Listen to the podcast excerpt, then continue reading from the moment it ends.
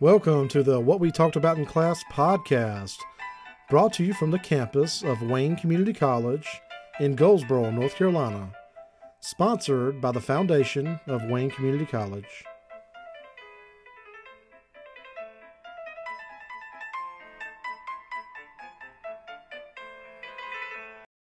The homework, yeah, like I got to the assignment number three, and the assignment number three was on flag burning, right? And I had a lot of like different opinions on this from the people that you guys interviewed, and I said I've got to take a moment just to talk about this for a little bit because it's an interesting talking point. Um, so, what do does everything on the page here in front of you have in common? I guess Christians, or not agreements, but like just doesn't go with. all controversial. It all offends somebody. So, Satanism, quoting the Bible, burning the flag, displaying the flag, Nazi propaganda, Sesame Street. We'll talk about that. quoting the Quran, watching a Roman Polanski film, Harry Potter, atheist propaganda, watching a Weinstein film, political speech, countercultural ideologies, Scientology, the Me Too movement, and the Walt Disney Company.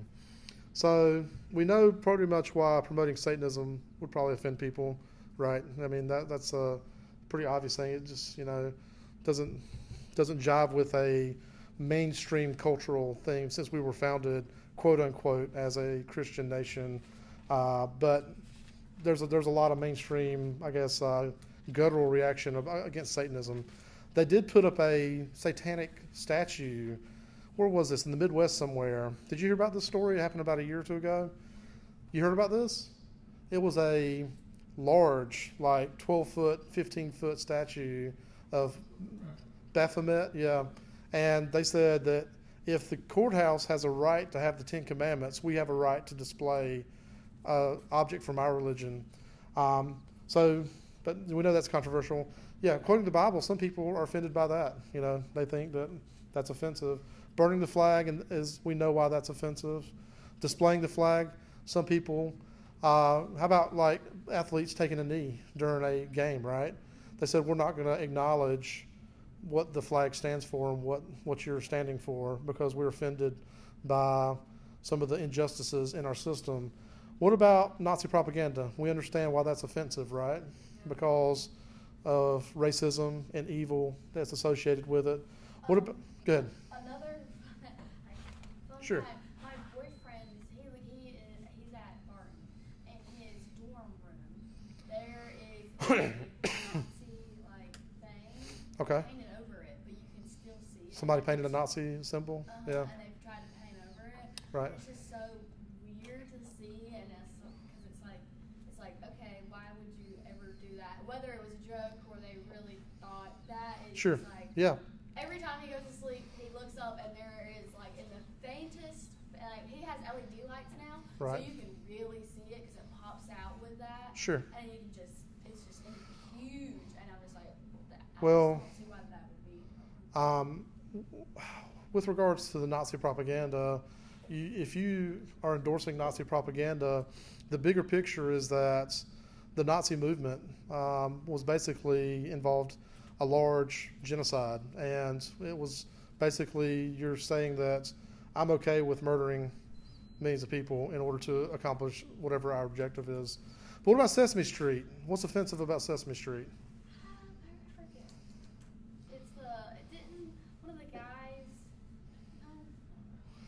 We're teaching we're indoctrinating our kids into the system you know we're teaching them you know this you know that we need to take care of everybody and it might be construed as socialism or leftist ideology you know I thought you meant how like the guy who played Elmo was like a crackhead or something. Uh, i don't know about that could be could be yeah Quote, quoting from the quran you know if you if you're doing that in a heavily you know christian area people might construe that as being offensive um, what about Roman Polanski? Does anybody know who that is? No, I know. He's a director that was accused, not convicted, of um, of abusing underage girls. You know, and so Harry Potter. What's offensive about Harry Potter?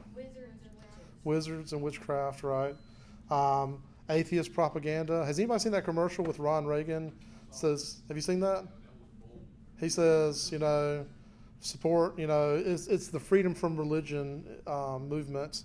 And he said at the end of the commercial, he said, I'm Ron Reagan, uh, not afraid of burning in hell. That's what the commercial ends on. Yeah. but some people would be offended by that, right? Uh, what about watching a Weinstein film? Who, who's Harvey Weinstein? Also, don't know, but I know the name. Harvey Weinstein is the guy who is at the center of the Me Too movement, and he was accused of uh, basically inappropriate uh, sexual stuff with women. So yeah, but he made a whole bunch, or his company made a whole bunch of movies, including a lot of Tarantino flicks. And so some people might say, you know, supporting that company, you're basically voting with your dollars for that individual. Uh, political speech, there's a lot of offensive things that could happen in political speech, right? And stuff that's uh, incorrect, or you know, even stuff that's correct. If you if you say things that are factually correct, uh, if you could prove them scientifically, they would be 100% definitely correct. If you say it, some people are still offended by that.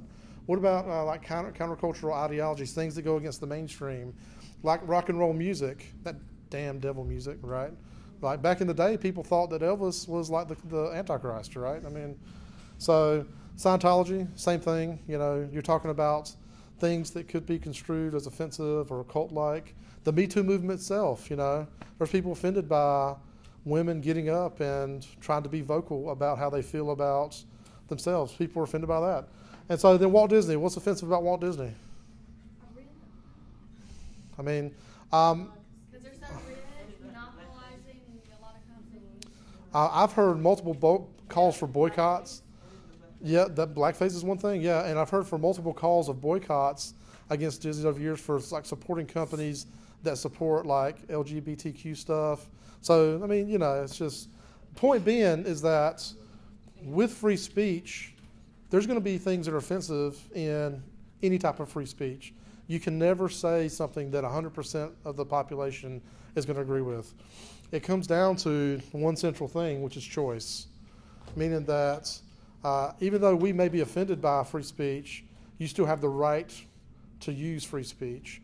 Not 100%. Remember, we talked about that in- in that if you're saying things that are harmful or or uh, slandering somebody, that could be um, that could be potentially a actionable item against you. Yes. I have a. Yes. I feel like I've heard that, like, so when people say like fire, like if I were to shout fire, Yeah. right now there's a fire, is that against free speech or is that for? free speech? That's um, that's against free speech because um, you're causing a public harm, and you it, it, it could result in some harm occurring, and so you want to avoid things like that that could cause a disruption. that's a huge example, but I really didn't know if that was something that was like not Yeah. Yeah, if you go in a theater or a crowded theater and yell fire and people start storming out and stampede, yeah, you're going to get in trouble for that. So, um, but the point being with all this is that even though we may not agree with certain ideologies or stances on positions, um, we have to respect people's rights to use free speech because otherwise, let's say that you know, uh, assume that you know you go to a Christian church and um, you all of a sudden say, well, because you guys said that these people can't speak, we've flipped it. Now you can't speak. You know, and so you start the, the it's a slippery slope of eroding erosion of liberty. And so as you take away the rights of others, you actually shoot yourself in the foot. You remember that case on hot coffee where they voted for Prop 12 and said that I'm voting to eliminate frivolous lawsuits, but what ended up happening was he eliminated his own right to seek damages in his own legitimate medical lawsuit. And so you have to be real careful when it comes to protecting those free speeches, even though we may not always agree with the type of speech that's out there. But we have the choice. This is the other side of the coin. We don't agree with speech, turn the channel. You don't have to listen to that, you know. And uh, that's the, I think we get really wrapped up in our society today, and we'll sh- get online and start pumping out our own ideology or way we believe, and we just there's nothing wrong with just sitting back and just not participating in that because that's why we have such entrenched ideologies today. When we're not willing to listen to each other we're, we're we believe ourselves to be correct. I mean imagine what it was like living in a time when everybody believed the world was actually flat. And here comes galileo saying guess what? It's actually not you know flat. It's round. Nobody believed the guy. And today we realize he was actually correct. So we all believe we are correct until somebody, uh, through time, we believe that there's actually a counter argument. All right, there's one other thing I want to talk about before we jump into chapter 4 too. and I saw a presentation this weekend, and I wanted to share it with you because I actually did the exact thing I told you guys not to do. I actually was on Facebook yesterday, so I saw a presentation where a guy had a pie, and he asked people in the mall, said, "You want to participate in a brief activity regarding income inequality?" They said, "Sure." So the people come over, and he would say, "How much of the pie do you believe belongs to each group uh, of people in the United States? Meaning the top 20% of wealth holders, the middle, uh, the people in between the middle and the top, the middle." People between the middle and the bottom, and the bottom 20%. So he said, if you took this pie and chopped it up into pieces, well, how much would go on each plate? What do you guys think? Who's Like, How- what, is the pie a symbol? The pie is symbolic of all the wealth of the United States. So, how much pie would the top 20% of households own? Well, I saw something a while back. I don't know if it's true or where I saw it from, but it was like the top two percent Right. worldwide makes up for the rest of the ninety-eight percent or equivalent. The top 1% of the world owns more wealth than the top, the bottom 50%. I don't know about that top 2%, but that might be true. The 98%, yeah. What's that? Probably over half. Over half? Anybody else have a thought? How much of the pie would go on the the top 20% plate? I'll go ahead and tell you. So 90% of the pie would go on the top 20% of the plate, uh, top 20% group. 7% or half a slice would go on the, or a little more than half, will go on the middle group between middle and top. And then the middle group, the mid, the midpoint, would get about 3% of the wealth. The group next to the bottom will get less than 1%. And then the very bottom group have no wealth, they're in debt. There's- They have a negative net worth. and so the reason I share this, I, when I shared it on Facebook, I had two people immediately chime in with arguments as to why this is garbage. One guy said, "Well, that's the great thing about America. You can start with plate number one and go all the way, go as far as you want to grow." That's true. I'm not disputing that at all. But through my observations, that's the exception, not the rule. There's only so many Jeff Bezos, right? There's only so many Steve Jobs. Most people are not entrepreneurs, and that's okay. They're not. What's that? so there's only so many. Yeah, there's only exactly. I mean, Oh my god, I inspired to be Right. It's it'll be it's a great idea for all of us to be in the top ten percent, but realistically speaking, most people are not going to go create a multi-million or multi-billion dollar business that elevates their lifestyle across that many. You're lucky if in your lifetime you can cross one income threshold. Really lucky. I mean, if you can take you know from being at the very bottom of the poverty um, group and move into the next step, it takes a lifetime. It takes a generation to do that sometimes. I mean, you can skip, you know, on up to the very top, but that's really the exception, not the rule. And not to say that people are lazy, they're not. It's just that's the system we're in because if you don't have any money, if you're in debt, it, you've heard the expression, it takes money to make money, right? I mean, you've got to dig yourself out of that hole, number, number one, and then start saving money and trying to provide for yourself and your family, and then trying to. If the the number one best way to create wealth is entrepreneurship or ownership, and so now you've got to start a business, take a risk. Entrepreneurship is probably the riskiest thing you can do in your life. I mean, it's extreme. a lot of money. It takes a lot of money. It takes a lot of guts. Um, you're jumping out into the great unknown, so it's a very risky thing. It's a lot riskier than investing in stocks and stock market because in stock market you've got all this data that can tell you what the performance of this company's been in the past, what their what their market cap is, how much money they've got, what their revenue is. You can make a more educated decision. But when you open a business, you're, you're taking a huge risk. But they, businesses are tremendous for wealth creation if you're successful. But you might have might heard another statistic: about nine out of ten businesses fail after five years. So it's it's a high fail rate. But um, I had the other argument was so the first argument you can start at number one and jump all the way to number uh, five. Yeah, that's doable. But there's some there's issues with that argument. But the second argument, the guy, the other person said, well, wealth it doesn't work like that. It's not a static piece of pie. Wealth is created. That was the argument that he put forward to me. I said I agree. Wealth is created. It's just not created for the bottom 90%. And let me illustrate that for you. So let's assume that we double the size of the pie. So we got this size pie, now we got this size pie, right? Everybody with me? this is what happens if you double the size of the pie. More money, but the, sta the the stats stay the same, right? So instead of if you're in the in the top ten percent and you got a million dollars, now you got two million, but you're still in the top ten percent. And the person that had less than one percent, maybe they could climb up to nothing would change. I mean, the, the numbers will stay the same because everybody else went up too. So and you could if you multiplied it by hundreds, there's a hundred size of the pie now. The math stays the same, and so yeah, uh, I just wanted to share that with you to like show you one thing that income inequality has gotten worse in my lifetime. It used to be where we were at a time when we went through the Industrial Revolution, we created the middle class. The middle class swole up, and you had um, a few poor people at the bottom that needed a safety net. You had a few rich at the top, and everybody in the middle, a really nice bell curve.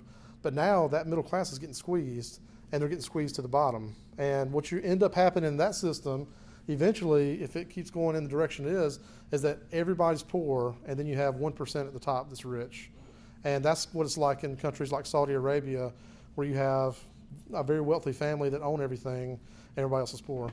So, just want to share this with you. Maybe it's, it's, it's some something to think about. But uh, any comments on any of that? The free speech? Go. Okay. Which uh, which chart?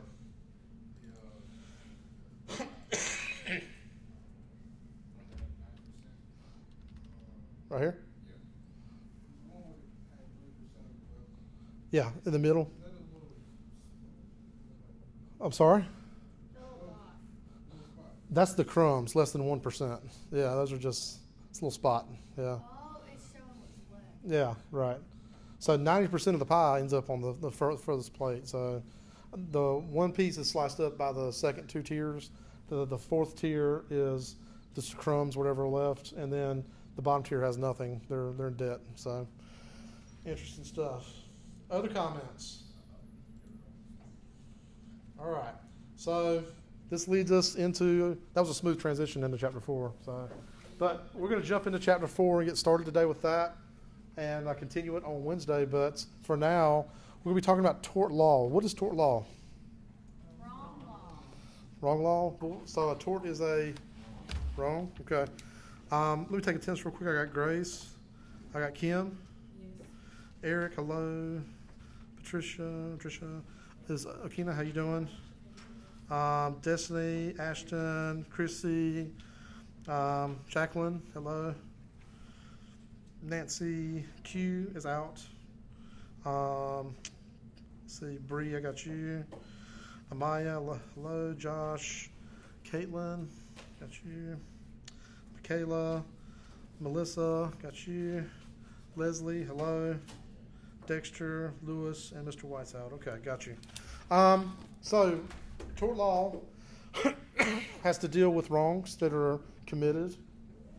Let's talk about that a little bit. And so, the definition of a tort, we already know this, is a wrong. That's, that's a French word meaning wrong. So, judge to jury is defined as a wrong for which the law will provide a remedy, usually monetary or money damages. That's the remedy, that's the fix, that's the cure, so to speak. Tort suits are everyday headlines. Plaintiffs rely on common law for remedies in tort suits. Legislation or statutes don't usually provide remedies. Some acts are both criminal and tortious, meaning that you could commit a crime that involves like personal harm or injury, and that could be a tort as well as a criminal act. Uh, so you could get hit on both those. All right, so dimensions of tort liability. Clear moral basis for recovery in our legal system where a defendant has been careless or has intentionally caused a harm. We usually react negatively when others interfere with our freedom or autonomy. Autonomy means freedom to choose. Individuals alone or with others should not negatively impact third parties. Law will compensate parties harmed by your actions. Tort law can be viewed along different dimensions. And I think our society's changed somewhat in that we really look at things from a legal standpoint. I mean, Judge Judy did something to our society where we think about if I do this, there could be a potential legal consequence. I think more people are aware of that nowadays than before, and they think they try to. I mean, not to say that people still don't commit crime. That's that's that does happen, but I feel like there's more awareness of potential uh, liabilities that could be uh, result from some type of tort. Um, we're looking to define fault. Fault is one dimension, uh, is the fault dimension, I'm sorry. Tort law requires a wrongful act by a defendant for a plaintiff to recover. Does not require intent, not concerned about why defendant did it, only focused on uh, plaintiff injury. Doesn't matter what the motivation was. Um, if you if there was a wrong, that's all we're concerned about, and we want to make sure that the person is compensated for that. Um, willful conduct, the defendant or the tortfeasor intentionally injures another person. Nothing to argue about tort liability. Crimes resulting in injury to people or property, the injured can file separate suit outside of criminal trial. Um, the first thing that popped in my mind was the OJ case. I've talked about this before. I'll talk about it again probably. But in that case, he got found innocent of criminal liability, meaning that he was on trial for a double murder. Um, Nicole Brown, Ron Goldman, he was found uh, innocent of those crimes. Well, the Goldmans turned around and sued him civilly for tortious uh, damages, meaning that you, you know, killed my son, uh, you, you know, you harmed our family, and he was actually found guilty in that case. So that's kind of weird if you think about it. You've been acquitted criminally, but found guilty civilly. And so um, they were able to actually get some recovery from that. I don't know the exact amount, but it was millions of dollars.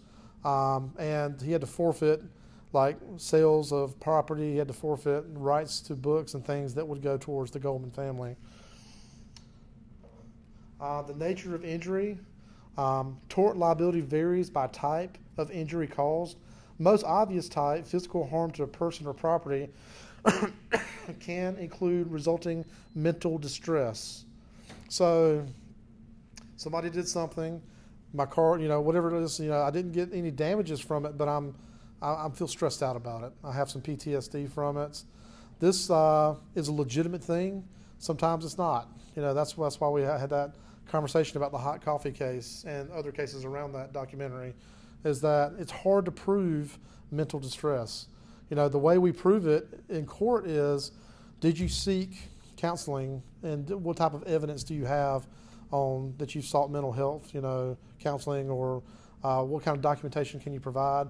And in extreme cases where there's a lot of money on the line, they may bring in counseling. You know, the if you're suing a company, they may want to bring forth their own counselor to evaluate you, to talk to you, and you can have your own um, counselor provide you know counter and a counter argument. And so um, these are legitimate and can be very expensive uh, litigation from a company's perspective if you've caused some type of harm to somebody. Um, there's I don't want to say I don't want to cite a specific case because I'm struggling to think of one, but as an example, like I want to think there was a case where a plane broke down on the runway, and the people were held in the plane for an extended, unreasonable amount of time, like eight to ten hours or something like that. It was a long time, um, and there was a lawsuit that resulted in that. What is your opinion of that? You had to sit on a plane for eight to ten hours and you said it caused me emotional distress. So, do you think that's a legitimate case? I do, I do, because if you have a baby and you're in a heart attack, if you have some medical issues, and Yeah. you thought, I'm only gonna be on this plane for three hours and you didn't bring all your meds. um, Yeah, it could you know, There's a, a sanitary thing going on with the I know. toilet on the plane. Yeah, I mean, it's I definitely, That is agree. Um, my thing would be if the only reason there wouldn't be like a right for that like case and like getting some money out of that is if there was like actual reason to why they could not get off that plane, like Right. safety. well, Still understand what could take that long, So- but there could be something. there's a rule. It's, a, it's I don't know if it's a rule or a law under the regulations now that if you board a plane, like they don't allow for people to disembark unless in extreme cases like uh, like and it's has to do with anti-terrorism measures and things like that. They're trying to make sure that no unwanted individuals get on that plane, you know, that kind of stuff. And so that was the reason why they didn't disembark and let them, uh, you know, because they they probably kept thinking it's just going to be another 30 minutes or another hour. But yeah, eight to 10 hours, that's a long that's a long time. I can see it being a case. I don't know what a judge how they would interpret that, you know. So we just don't know. So, other uh, protected interests: privacy, reputation, economic interest. Um, there was a case that where I want to say an athlete was on Twitter, and some guy came on to some people. I don't know who it was or what all the details were.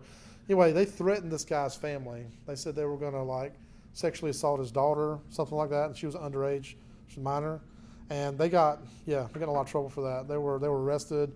I don't know how I don't know what the result of the uh, of uh, the the case was, but yeah, you have to be very careful. Um, I would I just think it's crazy to threaten people online. I mean, that's you're asking for trouble. I mean, you never know when.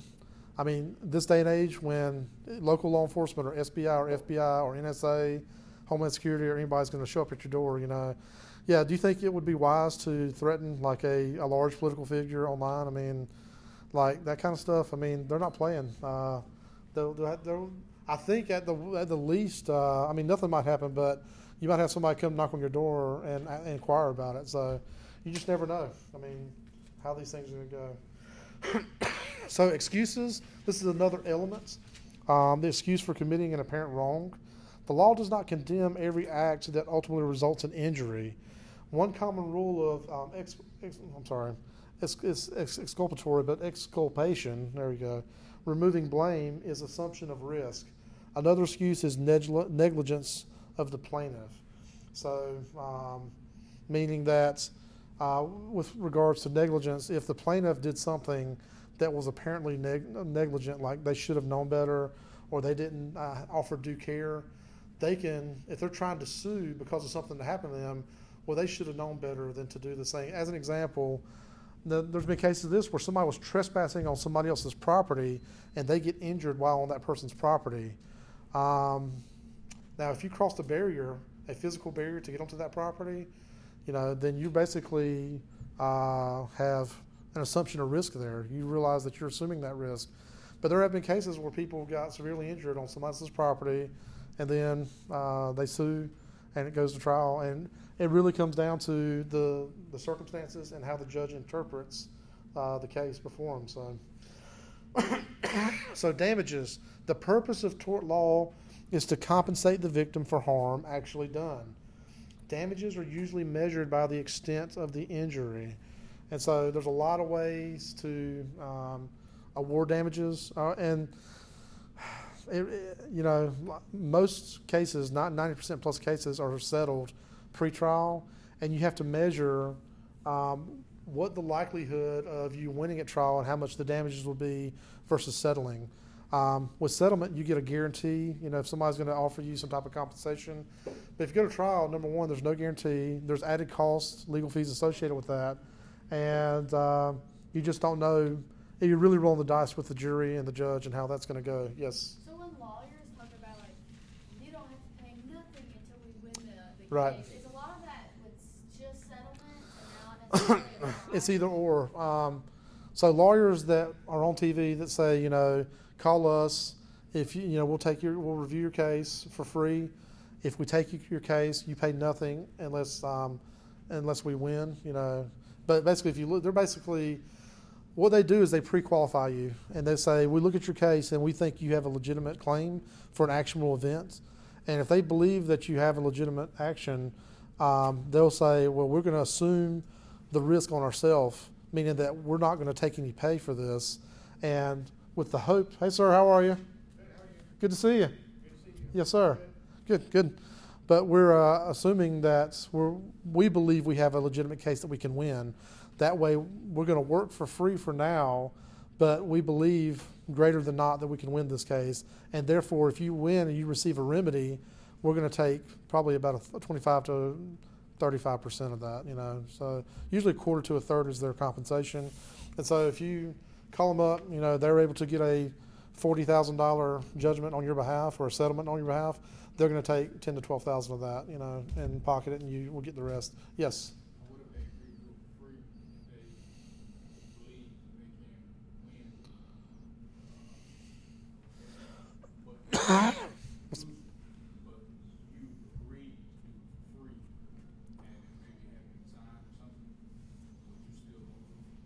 Repeat. that- That's. I don't understand the question. I'm sorry.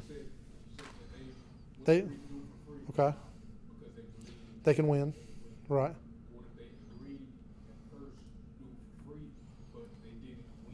Oh? No, no. They, they, they, they don't take, usually in those situations, that's not, I'm not saying this is a blanket statement, but usually in those situations, they don't take any compensation if they lose. The problem that you run into, though, is you may not be able to adjudicate your case again because they've already, they've already settled that case or, or been found, you know, that there was no case to begin with. So, yeah, I mean, uh, and every case is different. What you see nowadays a lot are um, class action lawsuits against like chemical companies that cause cancer or uh, mesothelioma is a big one. Um, asbestos is a big one. Yes? I don't. I haven't heard anything about, about that since. Yeah, I mean, it was a weird act. Um, I heard that it's a normal thing for a pilot to do that, but it's not normal to do it where they did it. So, um, but I don't know any updates on that. It would not surprise if there's a lawsuit from that though. Yeah. So, other questions, comments about anything we're talking about, anything we've talked about today. All right, we'll take a time out here for today and pick it back up on Wednesday. Thank you for your attention. Um, I guess the homework will be due Friday, but uh, it's not harmful to go ahead and tar- start looking at that today. So, all right, guys, I'll see you Wednesday. Yeah, I think I put it on the calendar to do it today, but You it, did because it's on my, my whiteboard calendar. okay, That's fine. I'll give you I'll give you four more days. That's fine.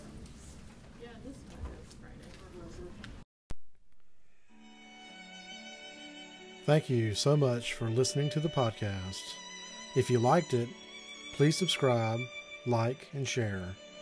If you're feeling extra generous, please consider leaving an iTunes review. My name is Ryan Bradshaw, and I produce this podcast to help students connect with the material, but also to be able to share the content with the world. My hope is through education, we can make the world a kinder, happier, and better place. Thank you for joining me, and I look forward to our time together in the future. Until then, I wish you well.